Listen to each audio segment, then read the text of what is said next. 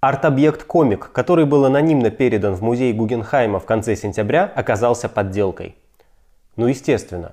Настоящий у меня. И если я в течение суток не получу за него 1 000 000 бат Республики Таиланд, арт-объект будет уничтожен. Всем привет! Я Кирилл Хаит, мы разбираем футбольные новости и тянемся к прекрасному. Златан Ибрагимович вылечился от коронавируса и вернулся к тренировкам. И, естественно, успел об этом пошутить. Его возвращение – это важнейшая новость, потому что у него просто офигенная статистика против Интера. Причем именно за Милан. В Ювентусе была средняя, в Барселоне ужасная, но за Милан он сыграл против Интера 5 раз. Забил 5 голов, отдал голевой пас. Почти поэзия. Даже при том, что в последнее время Милан не выигрывает дерби, индивидуально Златан в порядке. Но это не единственная причина, почему именно сейчас у Милана есть шансы. Команда наконец стабилизировалась. Состав сбалансирован еще с прошлого сезона, причем есть даже качественные края обороны. Ну, по меркам серии А так точно. А это очень важно для атакующей команды. Плюс хорошая опорная зона, налаженный прессинг, а главное – гибкость. В отличие от того же Интера, Милан может сыграть по-разному. В больших матчах Пиоли готов отдавать мяч и яростно прессинговать. Например, в прошлом сезоне так было с Аталантой и с Ювентусом в домашних матчах. Ни одна из команд не имела постоянного контроля, зато прессинг был постоянный. Вообще-то ввязываться в такое с Аталантой рискованно, но Пиоли не проиграл, а у Ювентуса даже выиграл. Я думаю, Милан будет стараться играть быстро и чередовать агрессивный прессинг с почти автобусными отрезками, чтобы перевести дух. Еще одна вещь, которая все усложняет для Конта, это эпидемия. На момент записи в Интере 6 заболевших, в том числе сразу 2 основных центральных защитника. Это значит, что центр обороны на дерби без вариантов: Каларов, Деврей, Дамброзио. Это если больше никто не заболеет. Слева тоже остался только один вариант – Перешич. И ему придется закрывать всю бровку весь матч. Ну, так себе вариант. Потеря Гальертини тоже важна, потому что это, по сути, единственный опорник в составе. В общем, кадровая ситуация намекает, что матч будет между веселым и безумным. Ну а главное, чтобы он вообще состоялся. Антонио Конте – самый высокооплачиваемый тренер серии А. Тренеров Ювентуса и Милана нет в пятерке. Конте не просто больше всех зарабатывает. Он зарабатывает в 4 раза больше, чем следующий за ним. У него 12 миллионов евро в год, а у остальных тренеров совершенно другой порядок цифр. О чем это говорит? Ну, во-первых, бросаются в глаза зарплаты Пиоли и Пирло. Тренеры Милана и Ювентуса получают меньше, чем тренеры Лацио и Аталанты. Звучит дико, но в этом есть логика. Зарплата отражает влияние. У Пиоли в Милане четкая роль. Это классный мужик, который нравится игрокам, а не человек, который на что-то влияет, неважно, трансфер или управление академией. А если отношения в раздевалке испортятся, его будет легко уволить. Менять игроков дорого, а увольнять Пиоли нет. В той же Аталанте все по-другому, там решает тренер. И если Гасперини не сработается с Мирончуком или окончательно поругается с Ильичичем, то проблемы будут у Ильичича, а не у Гасперини. Что касается Пирло, на мой взгляд, он получил даже не зарплату, а аванс, потому что непонятно, что он вообще за тренер. Должно пройти хоть какое-то время, чтобы оценить, хотя бы несколько месяцев, как с Артетой. Сейчас я говорю даже не о себе. Руководство Ювентуса тоже еще не знает, что Пирло за тренер. Поэтому у него просто нет оснований для высокой зарплаты. Дальше в списке Инзаги и Гасперини. Тут просто. Они получают неадекватно мало. Даже с поправкой на то, какие у них клубы. Больше добавить нечего. А теперь самое интересное. Почему у Конте так много денег? Причин несколько. Во-первых, это ошибка Интера. Не думаю, что Конте говорил 12 миллионов и ни копейкой меньше. Думаю, он хотел, чтобы зарплата подчеркивала его статус. Зарплата должна показывать, насколько вообще весь проект строится вокруг него. И в этом смысле она должна быть очень высокой. Но повторюсь, даже с учетом этого Интер погорячился. Можно подчеркнуть статус тренера и меньшей цифрой. Хотя у нее есть еще одно объяснение. Смотрите, 12 миллионов – это, конечно, страховка для Конте. Он может многое себе позволить. Например, Эриксона держать в запасе по полгода. Но, с другой стороны, это еще и страховка для клуба. Конте вообще немного истеричный тип. Но в Интере он получил такие условия и такое доверие, особенно с трансферами этого лета, которое он не получит больше нигде и никогда. Думаю, это должно его немного успокоить, сделать более взвешенным в общении с журналистами. Если, конечно, у него есть инстинкт самосохранения. Криштиану Роналду зарабатывает больше всех в серии А в первой десятке 5 игроков Ювентуса. Ну а сколько он должен зарабатывать? Рейтинги игроков всегда имеют какие-то странные детали. Например, Адриан Рабьё зарабатывает столько же, сколько Ибрагимович. И, кстати, Рэмси тоже. И Алексис Санчес тоже. Бедный Ибрагимович. Но это детали. Интересно другое. Сами игроки тоже читают эти новости. И тоже удивляются. Эти новости важны именно тем, что они создают почву для токсичности. Например, когда Лаутаро Мартинес видит, что зарабатывает в Интере меньше Каларова. Ему сейчас предлагают новый контракт уже на 5 миллионов. Вроде выглядит достойно, но он может снова заглянуть в новость и увидит, что это меньше, чем у Видаля. И намного меньше, чем у Алексиса Санчеса, которого сам Лаутаро не пускает в старт. Вряд ли это упростит переговоры. Интересно, как отнесутся в Наполе к тому, что Асимхен сразу получил 4,5 миллиона? Или Бенасер к тому, что Тонали сразу получил больше? Все это не конфликты, но ситуации, которые при неблагоприятном сценарии могут привести к конфликтам. И важнее здесь даже не размер зарплатной ведомости сам по себе, а устоявшиеся связи в раздевалке. Они либо нарушены, либо нет. Давайте напоследок отметим Аталанту. Вся Аталанта зарабатывает как Криштиану и Деликт вдвоем. И, на мой взгляд, из этого можно сделать только один вывод. Повысьте зарплату Гасперини. Криштиану Роналду отказался соблюдать изоляцию в Ювентусе из-за матча сборной. Если в команде есть хоть один случай заражения, происходит следующее. Вся команда садится на карантин, но не с концами. А каждый день все сдают тесты, и все, у кого отрицательный результат, могут продолжать тренироваться в команде и, естественно, ездить на матчи. В Ювентусе обнаружился заболевший, и всю команду посадили на карантин прямо рядом с тренировочным комплексом. То есть тренироваться можно, сдавать тесты нужно, а на матчи тебя доставят. Именно в этот момент совпали матчи сборных, то есть получается, что их нужно было пропустить. Но Криштиану, конечно, их пропускать не стал и уехал, а Ювентус его никак остановить не смог. Может ли игрок быть больше, чем клуб? Когда-то Алекс Фергюсон выстроил династию на том, что нет, не может. А сейчас даже вопрос этот звучит как-то забавно. Ну, конечно, может. Никаких претензий к Криштиану Роналду. Он делает ровно то, что может себе позволить. Другое дело, что это исторически не в стиле Ювентуса, скорее в стиле Милана и Интера. Поэтому и выглядит немного странно. Карло Анчелотти признан лучшим тренером АПЛ в октябре, а Калверт-Льюин лучший игрок. И все это заслуженно. Мы уже много говорили про Эвертон в прошлых выпусках. А еще больше говорили про Эвертон с Гришей Теллингатором в подкасте Чемпионата.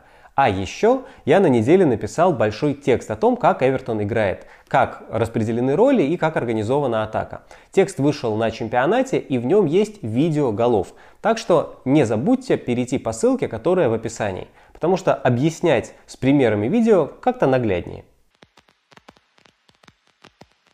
В АПЛ начали продавать матчи по одному. Новая фишка, теперь матчи, которые нигде не показывают, можно покупать по одному. 15 фунтов игра.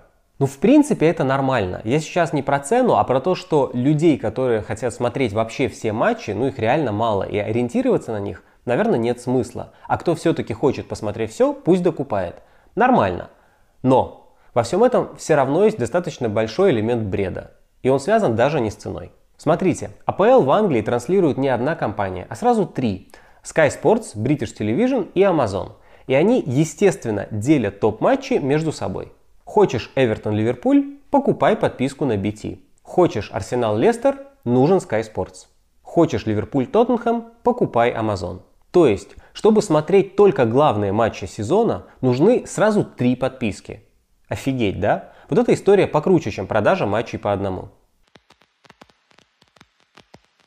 Манчестер Юнайтед и Ливерпуль хотят отменить Кубок Лиги и Суперкубок Англии. Я их в чем-то понимаю. Матчей действительно дико много. Не только футболистам трудно столько играть, зрителям трудно столько смотреть. Это не нужно. Другое дело, как именно сокращать количество матчей. Предлагают убрать Суперкубок, Кубок Лиги и две команды из АПЛ. На мой взгляд, немного странно экономить на одном матче, в котором принимают участие всего две команды из чемпионата и в котором можно выиграть трофей. Конечно, это условный трофей, но по всей Европе их играют и по всей Европе считают трофеями. А вот идея, что клубы могут отказываться от участия в Кубке Лиги, мне нравится. Пусть те, кто попал в Еврокубки, сами решают, нужен им еще один внутренний турнир или нет.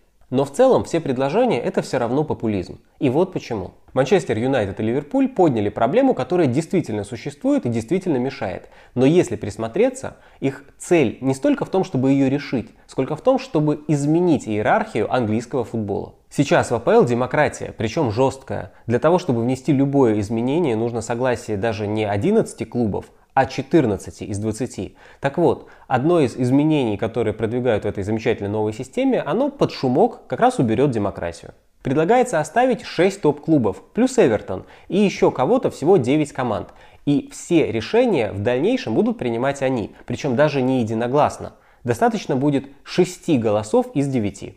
Что это значит? Приведу пример. Возьмем доходы от телетрансляций. Сейчас половина всех доходов делится на все команды поровну. А еще половина по сложной схеме, которая учитывает место в турнирной таблице и популярность команд. Такая система дает очень ровный доход для всех. На каждые 15 миллионов фунтов для Ливерпуля условный Бёрнли зарабатывает 10 миллионов. Уголок коммунизма, ведь Ливерпуль популярнее Бёрнли не в 1,5 раза, а скорее раз в 15. И дороже, соответственно. По новым правилам клубы большой шестерки смогут, например, полностью изменить распределение доходов от телетрансляций, потому что их 6 голосов будет достаточно, а голоса других не считаются. Это только один пример, а вообще можно много чего придумать. Я не считаю, что это плохо. Решать и должны большие и богатые. В ООН, например, у США и России есть право вето, а у Камеруна или Эквадора нет. Так и должно быть. Проблема в том, что сама эта идея о перераспределении власти, она идет как бы втихую, а громко все говорят о том, что нужно сокращать количество матчей. Это подмена понятий.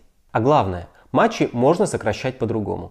В футболе есть два глобальных института – клубы и сборные. Когда-то давным-давно сборные были сильнее клубов, но это уже давно не так. Я не против чемпионатов мира или чемпионатов Европы или Кубков Африки и Олимпиад, всего того, что популяризует футбол и приносит его в нефутбольные страны. Пусть будет, но этих матчей должно быть мало. В Европе не нужны два разных турнира.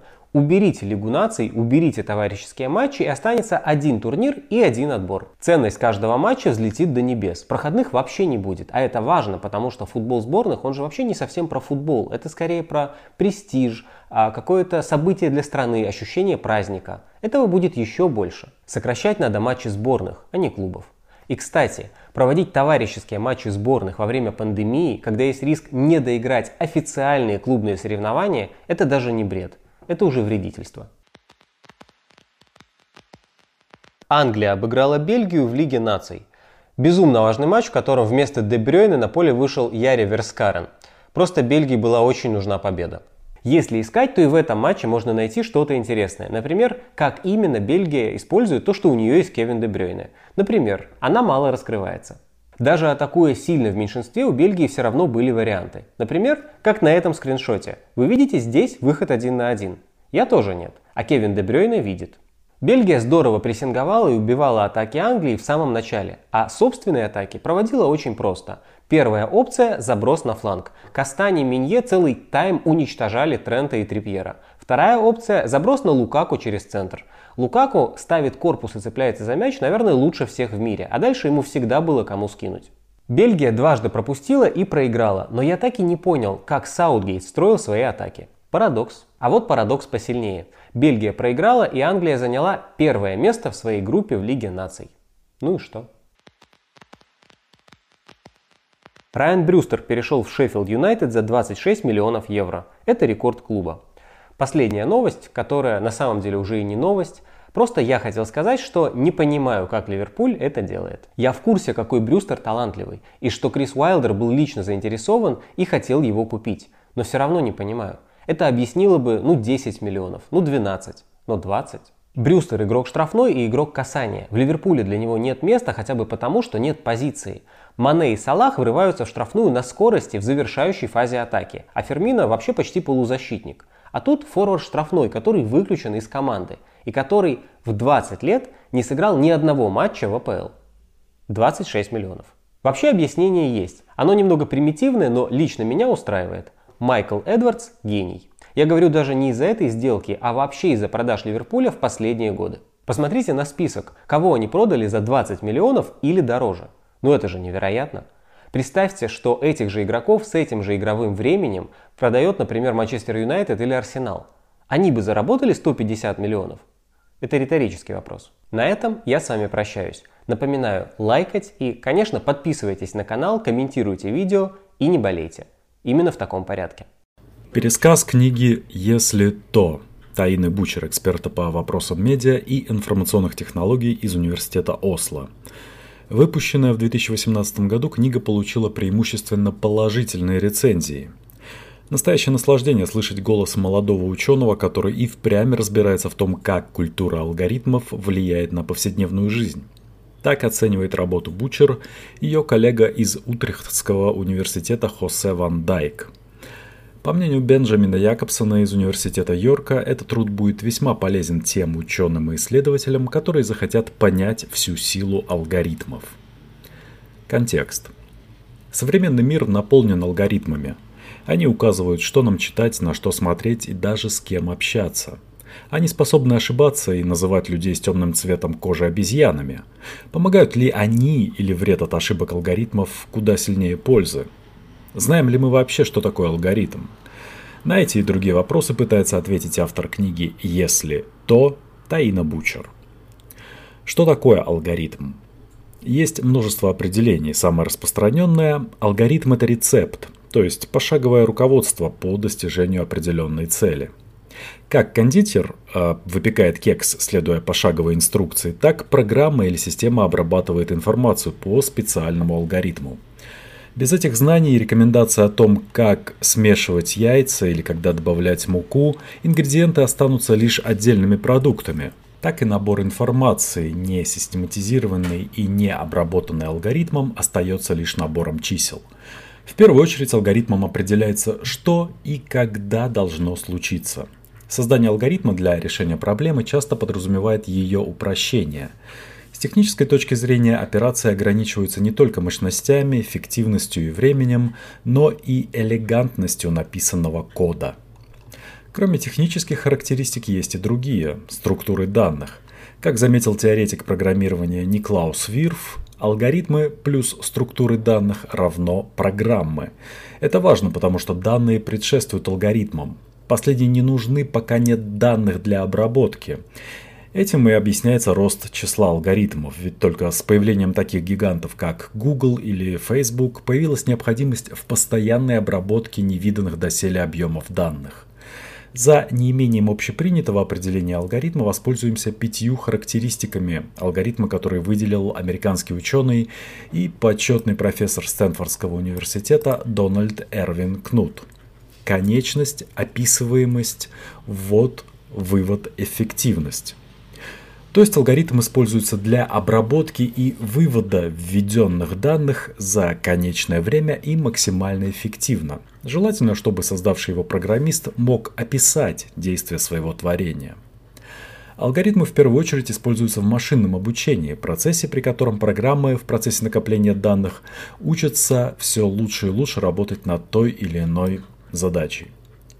Как правило, используется контролируемое машинное обучение, когда программист или ученый предварительно классифицируют часть данных, чтобы машина могла на основе этой первоначальной сортировки разложить по полочкам и все остальное. В этом случае понимание данных и их репрезентация – ответственность не только и не столько машины, но человека, ее контролирующего. Для понимания современных алгоритмов важно, что с их усложнением и увеличением объема данных снижается очевидность выводимых данных. В условно простых задачах нам точно известен результат, полученный алгоритмом, но затем, по мере расширения базы данных, наш мозг перестает быстро и точно просчитывать результат, и нам приходится доверять алгоритму. В итоге мы приходим к тому, что алгоритмы становятся странными и непонятными. Так, к примеру, мы не можем понять, почему банковский алгоритм вдруг счел вашу активность подозрительной и заблокировал карточку. Или почему Facebook вдруг показал в ленте Одноклассника, посты которого вы не видели уже несколько лет. Этого не понимают ни обычные пользователи, ни даже программисты. Просчитать каждый шаг алгоритма невозможно. Сила, власть и слабость алгоритма. В мире Facebook и Google сила кодов кажется неограниченной, как и влияние и популярность людей, создающих их. Наша повседневная жизнь пронизана алгоритмами, начиная от момента, когда мы смотрим новости за завтраком и заканчивая вечерней перепиской с друзьями или любимыми. Но что же такое алгоритмы? Почему мы вообще должны думать об их возможном влиянии на наши действия? Можно ли называть такое влияние политическим? Ответ автора состоит в том, что политика принимает множество форм, от крупных до мельчайших. Говоря о политике в контексте книги, Таина Бучер подразумевает широкое понимание процесса построения мира и социальных отношений. Политическая составляющая дает алгоритму власть и силу. Google легко может раскопать неприятную информацию о человеке, а Facebook политизирован в еще большей степени. Мы постоянно видим, как Марка Цукерберга вызывают объясняться перед Конгрессом США. Слабость алгоритмов в их зависимости от информации. Если отвлечься от всей этой загадочности и почти необъяснимой власти алгоритмов, они представляют собой просто указания, как собирать, обрабатывать и использовать те или иные данные. Но алгоритмы не обладают каким бы то ни было подобием собственной воли. Им просто дают информацию, чем больше, тем лучше, и они начинают работать. Вот почему информация сегодня в цене. Чем раньше компания получит какие-либо данные, тем быстрее она сможет создать новый алгоритм, который привлечет новых пользователей или увеличит кликабельность. Наконец, алгоритмы не существуют без людей. Когда в прессе или в соцсетях обвиняют алгоритм в несправедливости, справедливо ли обвинять соцсеть, а не конкретных людей? Алгоритм «черный ящик». Действие сложных алгоритмов на больших массивах данных непонятно человеку. Это приводит к пониманию алгоритма как некоего черного ящика, в котором происходит какая-то чуть ли не магическая махинация. И это делает невозможным нормальный разговор об алгоритмах. Есть ли способ все-таки познать его работу? Ведь любой ящик, особенно черный, можно вскрыть, если знать правильный подход. Бучер утверждает, что алгоритм вообще не может считаться черным ящиком, поскольку он всегда часть более сложной системы. Особенно относится к алгоритмам таких сложных сайтов, как Twitter, Facebook или Netflix. Как говорят владельцы последнего, наша система рекомендаций состоит из разнообразных алгоритмов, которые вместе определяют ваш Netflix-опыт. Для понимания алгоритмов важна не только их системность, но и гибкость. Facebook никогда не будет считаться законченной социальной сетью, потому что разработчики постоянно добавляют или удаляют какие-либо функции. Так работает большинство онлайн-платформ, ведь именно нововведения удерживают пользователей. Более того, существует необходимость постоянного тестирования изменений. Для этого проводится тест на случайной пользовательской выборке. Если раньше тестирование проводилось добровольно, то сегодня пользователи даже не знают о своем участии. Таким образом, можно сказать, что в отдельно взятый момент времени не существует единой платформы, поскольку все пользователи оказываются на разных ее вариациях. Можно сделать вывод, что алгоритмы в современных медиасетях не черные ящики, а наполненные некими событиями пространства.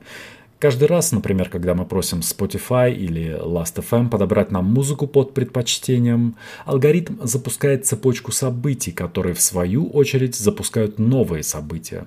Алгоритм не знает, что делает. К примеру, он может искать музыку по тегам, о значении которых понятия не имеет. В этом случае ответственность за ошибки нельзя всецело возлагать на алгоритм.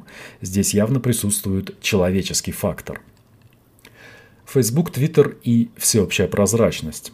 Невозможно говорить об алгоритмах, не приводя в пример Facebook. Соцсеть Марка Цукерберга, возможно, стала одной из первых, где разработка и обновление алгоритмов были поставлены на широкую ногу.